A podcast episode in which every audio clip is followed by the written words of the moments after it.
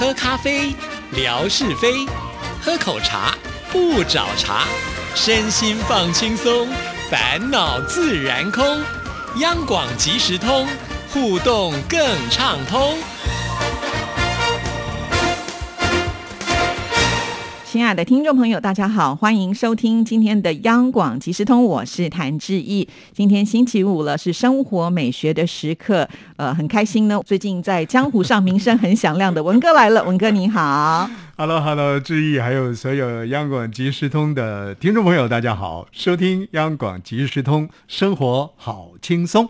刚才呢，我的开场用了“江湖”这两个字哈，那当然也是因为呢，文哥最近呢，在他的微博当中呢，也不断的出现这两个字，也不知道为什么，所以想说今天节目一开场的时候，就帮听众朋友先来问一下好了。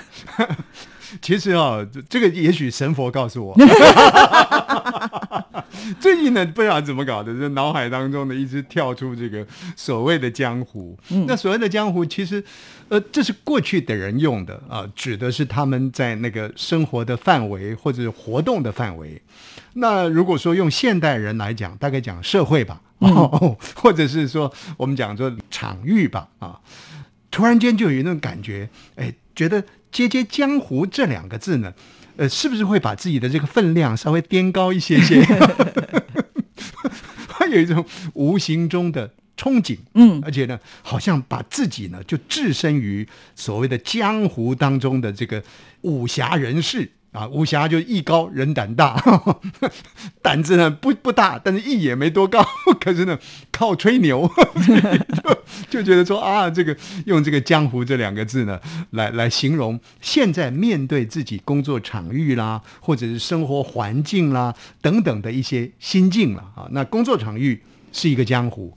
生活环境是一个江湖，那我不晓得在未来呢 还有什么江湖可以开发。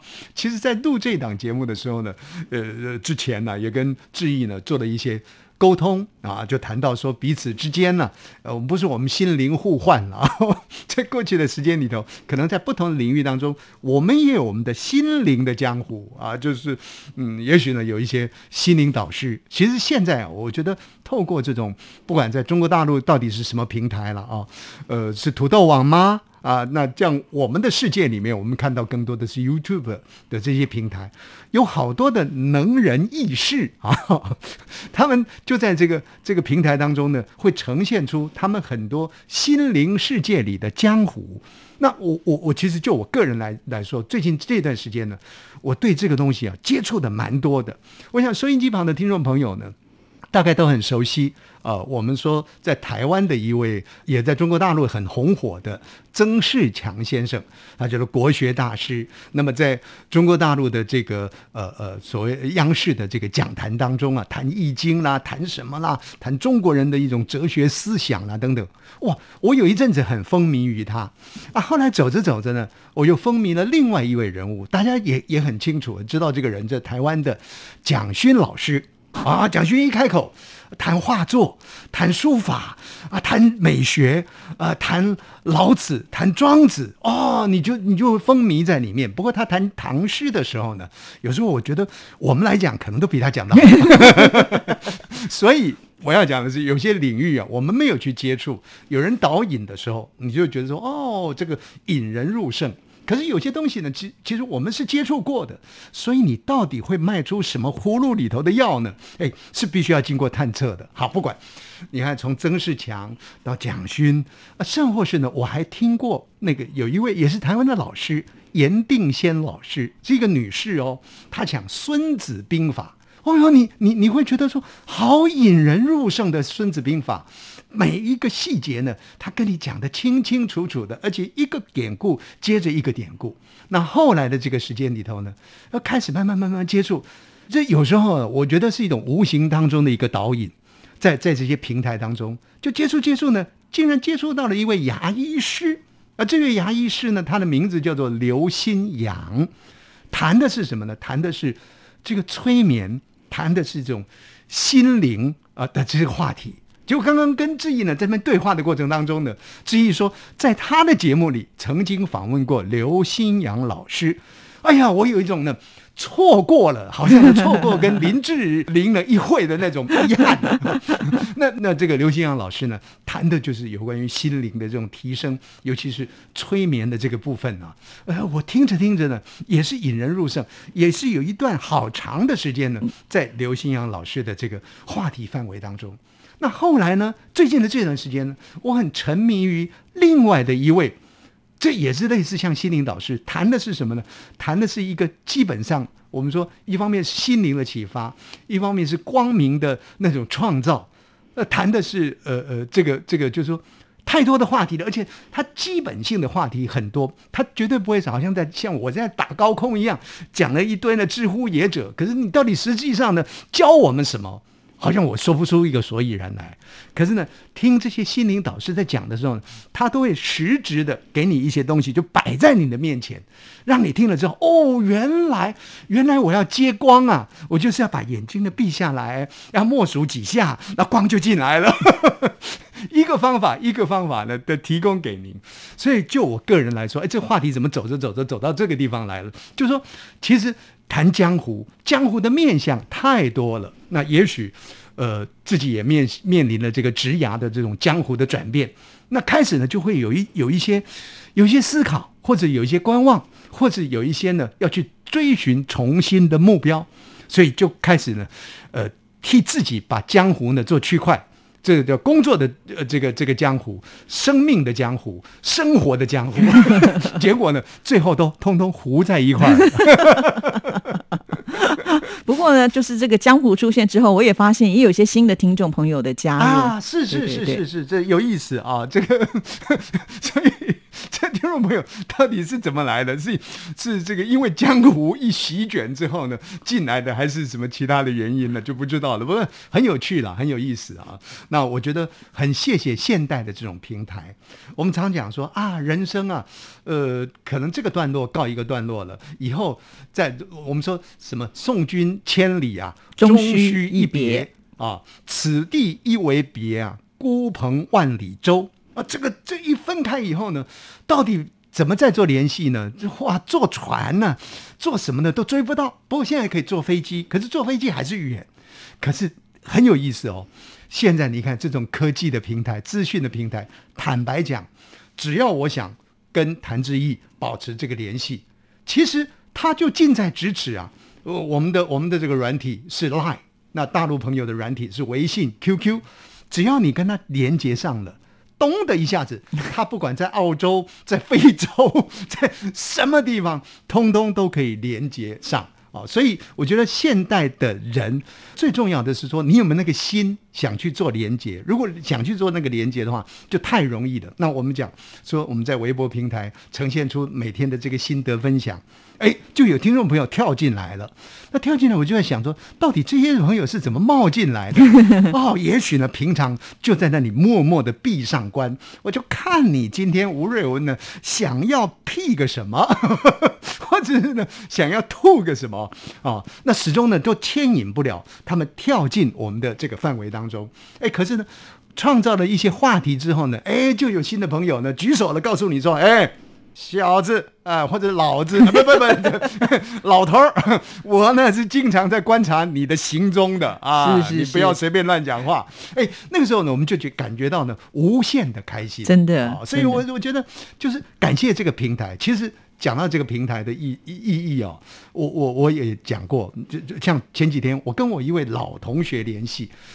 联系什么呢？就联系说，哎，到底这个到美国去啊，办一些相关的签证啊，一些证件呐，怎么去做？那我这个老同学呢，在在美国在台协会工作啊，其实是二十几年前联系的，根本完全就断了消息了，都没有再做联系的。那我想请教他一些问题，就透过了另外的老同学呢，他告诉我说，哎，他有一个赖啊，结果他就帮我连接了那个赖，马上就跟这个老同学连接上了。